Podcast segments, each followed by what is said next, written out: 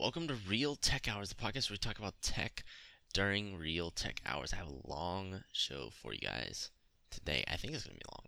I don't know, the script's pretty long. I guess we'll find out. Anyways, today we will start with the launch of Real Rant Hours, a new segment ranting about this time lifehacker.com and LaterCase. Then we will talk about Google and launching Real Stadia Hours. And we will also look at JBL's solar powered headphones, Coca Cola's Insiders Club, Sony's back button attachment, and OnePlus is concept phone announcement. Oh my goodness. Then we will end with real prediction hours focusing on the future of Roku, and Google Stadia. As always, if you have a question, comment, topic you want to see discussed, or you just want to reach out, send an email to realtechhourspodcast at gmail.com. That is realtechhourspodcast at gmail.com. You can also follow this podcast on Twitter at realtechhours to stay up to date with the podcast. Just to start, sorry for the delay on this episode. Extremely busy these last couple days, and I just finished the script last night, but I did not want to stay up past midnight recording an episode.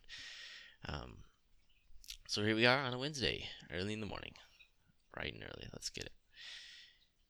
Let's get it. Let's just jump right into it. First up, real rant hours. As I said, that's right. Your boy has come up with another catchy segment title to add to the list of growing segments that don't always occur.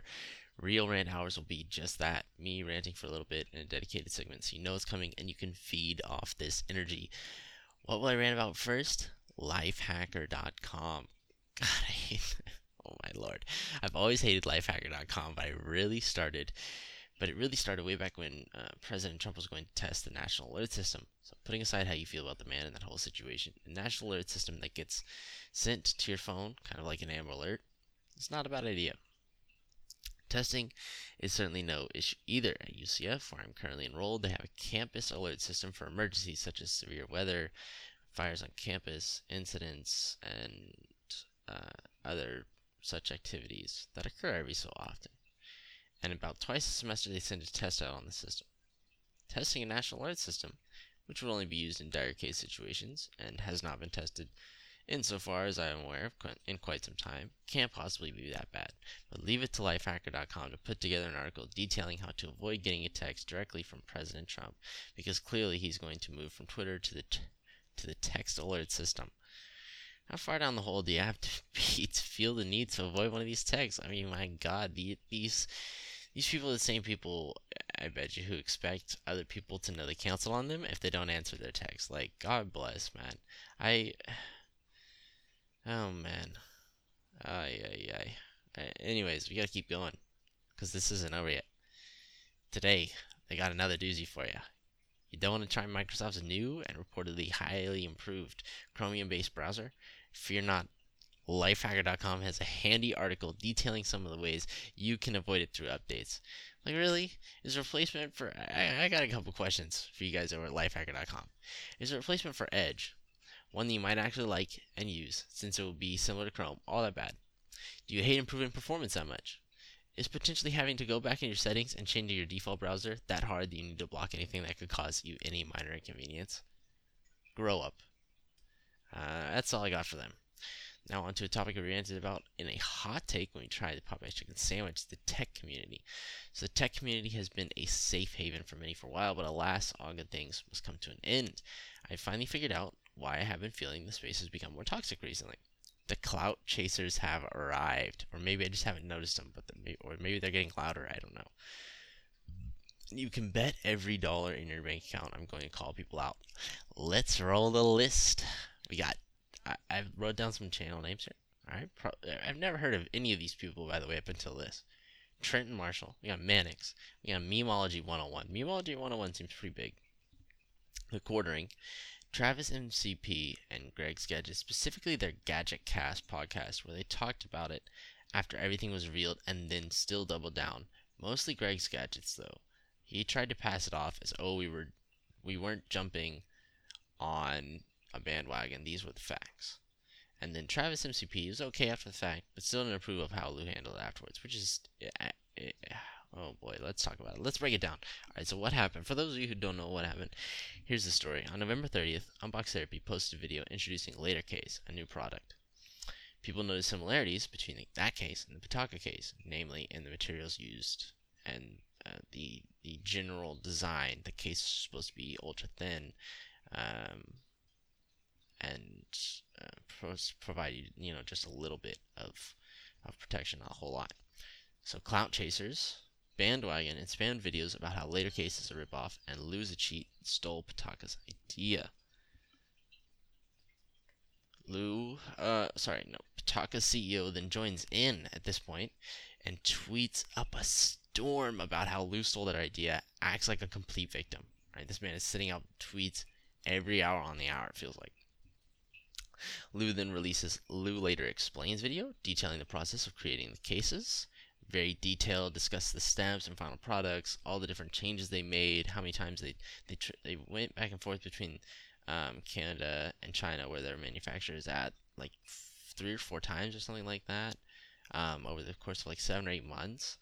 Uh, and then at the very end, Lou says he tried to reach out to various manufacturers at like literally the last minute or so, last minute or two. Lou says he tried to reach out to various manufacturers to work something together. And it's like people completely blew over this, didn't even pay attention. People were still bandwagoning at this point, tons of videos still coming out, all this kind of stuff. So then here we have Unbox Therapy releases on the main channel the truth about later case on December 13th. He explains how Pitaka wasn't the first to make such a case. Uh, Evutec was, actually. Uh, so Discussed working with them, but their minimum orders were too high. Obviously, he talks about trying to reach out to Pitaka as well and trying to set up something.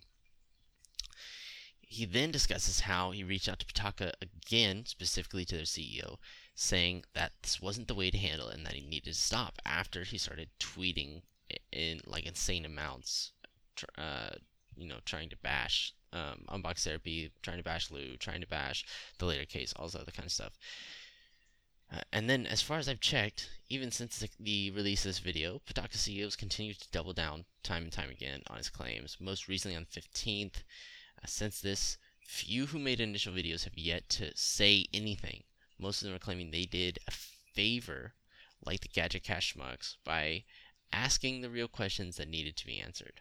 Well, how how ignorant do you need to be? I, I, mean, this is so ridiculous. If you make videos and don't go back and correct yourself and prove wrong, I hope you rot. I mean, especially hate the CEO, this Pitaka, this this James guy, such a nasty person. I got a tweet here that I quoted. Um, for a little bit of context, he uh, on Unbox Therapy's channel, Lou, or or somebody who works with him, privated two videos and one and it, this was part of the big scandal. Okay, people were like, "Oh, he privated these two videos. They have to be the Pitaka case reviews. That's why he's privating them is because he, he doesn't want them out there." Lou goes on to explain that if you are going to make a case, you don't want to promote competition. you don't want to promote your competitors when you're trying to sell this product. And he then goes also on to explain that uh, Pitaka was using this video as free marketing. While he says he doesn't really care necessarily, but because it's a competitor and it's now he's competing directly against them, he doesn't want them to use that video of him because he has his own case and here he is promoting their case. So anyways, he removes it, he copy strikes their video that they did and, and recorded, which was, you know, kind of illegal actually on the Pitaka's part, but anyways, we're not going to get into that. So the CEO tweeted, somebody tweeted at him, you know, why, uh, you know, what about the using the video? And he's his reply is this: We are not the only ones. This is a direct quote from his Twitter. We are not the only ones who use such videos for marketing. Brands believe they can use reviews from influencers. We will improve on this part. By the way, he could have contacted us any time over the last two years, but he doesn't have any connection with the fact he made an identical case. Oh my god. Oh my god, oh my god, oh my god, oh my god, oh my god, oh my god, oh my god, oh my god. This is obviously after the later case, or the truth about later case video comes out on Unbox Therapy on the 13th. This was tweeted on the same day. Um, how stupid do you have to be to commit copyright infringement and uh, then say, oh, well, others did it? Oh, well, others did it. Uh, you know, somebody else is over here doing it and, and taking these videos and using them as, as free marketing, and we're not gonna we're not gonna pay him a dime but others did it, so we can do it, right? Oh, and any he could have contacted us. You know, he could have, you know, it's on him to reach out to us and say, "Hey, don't use my video in this way." Really? Really? No. It's not. If somebody creates something and you go out and you take it without permission, then you're infringing on their copyright. All YouTube videos are by, you know, YouTube's legal definition, one, ownership of the creator, and two, uh, YouTube has some ownership there too because you're uploading on their platform. So, um, uh, I really want to know where the CEO Pitaka gets off and, and says that he can come in here and do this um, for free, and because other people are doing it. Obviously, that's that's a, the end all be all excuse gets you out of everything, just because other people are doing it. You know, I can't believe this person runs a company anywhere on the face of this planet. What a waste of absolute time and space. It's like, God bless, get out of here. Anyways, let's get into the real stuff for today we got a lot of news, starting with another segment. But it's a regular segment, really on ours. So, what do we have for Tesla today? Let's jump in with the fact that the Tesla stock is close to breaking its all time high. Renewed talks in Congress about expanding the EV tax credit have propelled the stock even higher than it already has been. Just today alone, it was only 27 cents short. Sorry, this was as of, as of writing last night. Uh, it was 27 cents short at two at 383 23 uh, at $383.23 from the record high of $383.50 with last night's close being at $378.99. The discussion is around expanding the 100,000 car limit upwards by 400,000 making it half a million. While this sounds like a lot, many predict that this would only cover Tesla for at most two more years considering current growth in demand and delivery capacity. This would mean only the Model Y would see the benefits and Cybertruck would be left out as it wouldn't arrive soon enough. Tesla's also released a giant home power system targeting at homes that are 4,000 plus square feet and average around 340 to 460 per month on their electric bill. The total cost of the new option is 39 oh, 39,093 dollars, which drops down to twenty-seven thousand three hundred sixty-five dollars after incentives. Um, so one, I hope they do expand the EV tax credit. That'd be super dope. I'm planning on buying my Tesla within the next two years, so that'd be awesome. Um, I'd love to see that, especially if 400,000, half a million cars out there. I mean, it should be expanded indefinitely, but uh, you know, it is what it is. And then uh, new sales of gasoline vehicles should be taxed to to offset the cost. But I, you know, I'm just saying. I'm just saying. Anyways, uh, you know, maybe we'll talk about that in a later later podcast. Finally, let's see how Porsche is doing with the Taycan. Oh, hold on, wait a minute. I, am getting a call. Sorry about this. Yeah, hello.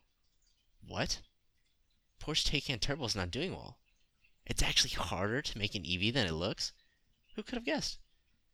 Its range is only 201 miles according to the EPA. It costs how much?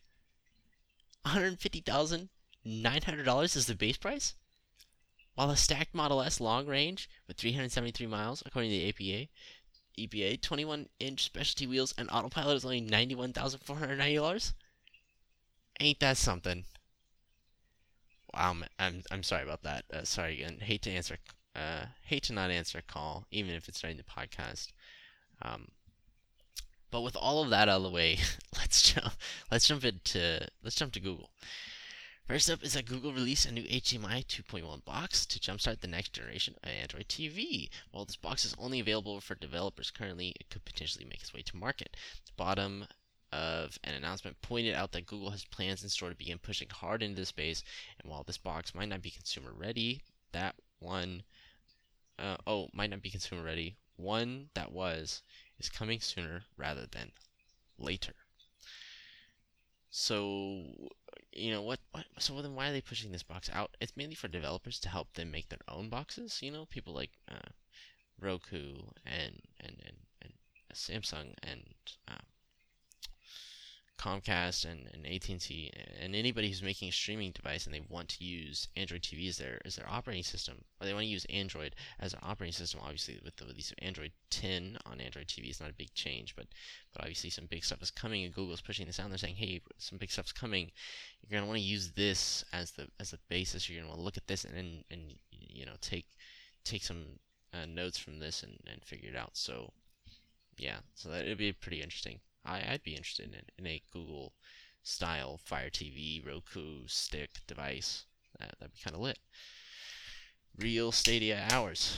Real Stadia hours. Since I talk about Stadia every single week, I might as well give it its own segment. God bless. This week's Stadia news actually points back to last Tuesday when Destiny 2 released this new season of the Dawn update. All Stadia players had instant access at launch, while console and PC players had to update, with some updates failing the first time around who could have guessed this might just be the future? Um, yeah, so a couple articles, or actually not a couple articles. I just saw one article on this, and it was from, uh, I believe it was Android Central. I don't know. I don't remember off the top of my head. I didn't save the article, but basically they were saying, you know, uh, Stadia players were jumping on immediately as soon as the update was available because, you know, with Stadia you don't have to update. It's instant and it's ready and it's over the cloud. Wow, ain't that something? Stadia also released Borderlands 3 on the platform. Both the standard and special, and both the standard and special editions are on sale. I checked last night, $39 uh, up and through like January 8th or 7th or something like that. They also released Dragon Ball 2 Xenoverse and are adding Tom Clancy's Ghost Recon Breakpoint today, the 18th. Breakpoint will be the first game to launch the new Stream Connect feature Google teased, which will allow you eh, to see your teammates' screens so you can better coordinate. A teaser image shows the player screens with three smaller viewpoints in the top right hand corner, each in their own box. It's actually pretty dope. You can see your own screen obviously in front of you, and then in your top right hand corner you can see uh, you know, another player, and then just below them another player, and just below them another player. It only looked like it taped up. It only looked like it was about to like the middle of the screen. I'm starting at the top and working their way down. So it's, I, I mean, I'm assuming it's not going to, you know, take up a whole lot of space. And uh, obviously, you need to see your own screen. But it's a pretty cool idea. It's pretty dope, you know? You can say, you can still um, be linked up by party and be talking. But then at this point, you don't need to. You can, if not somebody doesn't have a headset, they can still work well with you guys and figure out what's going on. Um, yeah, so honestly, it's pretty dope. So next, let's blast through all the miscellaneous articles before looking at our final topic today. JBL is releasing solar-powered headphones in a Kickstarter campaign. A pledge of $99 gets you the ability to receive a pair of headphones from JBL that will charge using the sun and some indoor lights. The expected ship date is October 2020. They claim that wearing the headphones for 2.5 hours a day outside will be long enough to give the user virtually unlimited playtime. Indoor charging will be slower since it won't be as bright outdoors kind of cool, kind of dope. People have done similar things in the past. It'll just be kind of interesting to see if they even bring them out. Um, it is a Kickstarter campaign, obviously, and um, I didn't check the numbers to see how many people pledged to it, but you know, ninety-nine dollars is not a, is a very low bar for some, especially considering most Kickstarter campaigns for tech are, are pretty high most of the time. But, anyways, it'll be interesting, interesting to see. Next up, Coca Cola launched their own subscription service, Insiders Club, a $10 per month subscription, launched on May, offering the first 1,000 people to sign up a chance to taste test new products coming in 2020. Coca Cola plans to release 20 plus new beverages next year and will use Insiders Club as a way to test and introduce some of the new products. Starting in January and running for six months, the test will send Insiders Club members beverages every month, which can include anything that the company currently makes or plans to release. I, I don't know. This was kind of interesting. When I saw this news, uh, you know, I was chilling in the car and I was reading the article, and I was like, wow, you know, I, I don't drink soda anymore, so uh, it wouldn't have been for me, but I would have signed up if somebody would have drank soda, and then I would have, if I'd known when it was ready, because it was the, only the first thousand people and um, yeah, obviously it's sold out pretty fast, and there's a pretty big wait list. Obviously, that you know they're just gauging the market to see how people will react to something like this. But you know, I think it'll be a big success. Coca-Cola is doing a lot of moves, making a lot of money. They're up like six percent or something like that recently in revenue. So you know, it's it's tough time for soda industry right now, and, and Coca-Cola is still making still gaining ground. So good on them. Sony added a new announced a new add-on for DualShock 4 controllers, which adds two paddles to the back of the controller. The back button attachment, as it's called, will feature an OLED screen, which will allow users to quickly cycle between three saved mapping setups. The device will also work with PSVR games and will cost $30 when it launches on January 23rd. Um, so obviously there are a lot of aftermarket products that are similar to this, but most of them are not $30. I can tell you that right now. Most of them are usually a lot more expensive than this. Um, yeah, so this is pretty interesting. You know, they're being able to bring it, especially with the little screen on it to switch between saved things. That's kind of dope because normally you have to go into like settings somewhere or something like that, and got to reprogram them. Um, so it'd be interesting. I, I might I might look into this one. OnePlus has announced that they will be unveiling a new concept phone at CES 2020. The device is said to be their next step in innovating the smartphone market, being the leader in many smartphone changes, most recently being the first to introduce 90 Hz screens and starting that revolution. They plan to make a whole lineup of concept phones. The OnePlus concept line will aim to bring users, quote, an even smoother, faster, and more burdenless experience, uh, end quote, while it, quote, demonstrates a vision of both new technology and an alternate design approach for the future of smartphones. End quote. It's going to be interesting. OnePlus always does radical stuff, and it always catches on like they did with the all screen designs. Those went industry wide. I mean, OnePlus is basically the new Apple, where they do something and everybody else copies. 90 hertz screen, people are copying. All screen design, people are copying. I mean, you know, maybe they weren't the first all screen design, but they were. Th- they were like one of the biggest ones to jump in, you know, at the very beginning. And a lot of people remember, you know, the pop-up selfie camera on the OnePlus. And that was their, you know, first exposure to an all-screen phone because they're so mainstream now at this point. It's crazy how, how fast OnePlus is growing. You know, it, especially back when I first learned about them, they were very still very small and whatnot. But it, you know, it's cool. It's cool. Finally, today, let's take a look at Amazon. Amazon is positioned to launch an a home internet service. Following the same model as SpaceX, Amazon will launch a system of satellites into low Earth orbit that will provide internet access to people. This is an interesting idea, which we will revisit another time because I've got some ideas about this announcement that feed into it, or that this announcement feeds into. Um, but I mention this because it's important for our next topic, which is looking again at Roku and how competitors are moving in on their market. Roku's stock price has continued to fall, currently at $135.28. More importantly, we are seeing increasing competition in space. Obviously, Samsung has its own OS, which is used on TVs. Google's closing in. Amazon is increasing its vertical reach. So what's the move? It's time for real prediction hours to come to the rescue. Here is the play. Roku currently sits at 15.97 billion market cap, with it, which is slowly, you know, decreasing over uh, over these last couple weeks. Netflix is distracted by slightly declining engagement and original and, and you know creation of original content, cutting original content, you know, making sure that their original content is where they want it to be. Here it is. Disney will acquire Roku within the next two years to boost its reach and better control user experience and distribution of Disney Plus. So why Disney? They already have a big promotion with Hulu when purchasing a Roku device. You get you know you get a certain amount of Hulu for free whenever you buy a new Roku device. Um, you even get a free trial before you even have to buy one. And Disney has capital and brand to seize the opportunity. I see this as happening. This is going to be my prediction. Disney's going to buy Roku within the next two years. It's going to happen. I don't see Roku um, getting to the position where they can start crea- uh, acquiring content creators and like di- directors and, and um, hiring talent and, and all these other things and opening a studio or acquiring a studio, anything like that. You know, um, maybe maybe you know somebody comes out of nowhere with uh, some big financing deals for Roku, but but I don't see this happening. I see I see Disney's buying Roku, and and that's going to be my prediction uh, around that. That is not all for predictions, though. Here's one that's kind of a leap of faith. I'm not gonna lie. Uh, Google Stadia becomes a major competitor by the end of 2020. That's right. I'm gonna call it. I am calling it now. One year from now, the war will be PC versus console versus Stadia. Subscriber growth will expand rapidly once it opens to the public and the free version becomes available starting next year. Uh, and it should be in the beginning of next year, by the way. I should mention spring, I believe is what they, they mentioned. Um, the platform is expanding its library rapidly and introducing features which have been shown off at a much faster rate than initially expected. A lot of people were complaining about how Stadia is not feature complete at launch, how a lot of the fe- features they were touting are not available and yet here they are. They've dropped already Google Assistant. They just they're dropping Stream Connect today. I mean, like that's that's two things since the game is launched, and you know they're just they're continuing to go sicko mode. It's, it's barely it's been about a month I think. It's been just over a month. Um, but yeah, I'm calling it right now.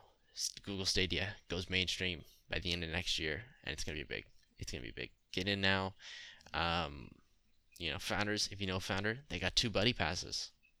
Hit them up. So let me try it out. You gotta have you gotta you know have access to Chrome somewhere or something like that. But hit them up. And with that, we'll finish up today's Real Tech Hours. Today, we started with the launch of Real Rant Hours, ranting about lifehacker.com in later case. Then we talked about Google and launched Real Stadia Hours. We also looked at JBL's solar powered headphones, Coca Cola's Insiders Club, Sony's back button attachment, and OnePlus's concept phone announcement. Then we ended with Real Prediction Hours, focusing on the future of Roku and Google Stadia. As always, you can find the podcast on Spotify, Google Podcasts, Apple Podcasts you can also find it on Anchor.fm, Breaker, Castbox, Radio Public, Overcast, and TuneIn. Follow the podcast on Twitter at Real Tech Hours. Stay up to date with the latest podcast news and updates. If you have any questions, comments, or you want to reach out, send an email to realtechhourspodcast at gmail.com. That is realtechhourspodcast at gmail.com. Thank you for joining me during these Real Tech Hours, and I will catch you all next time. Peace.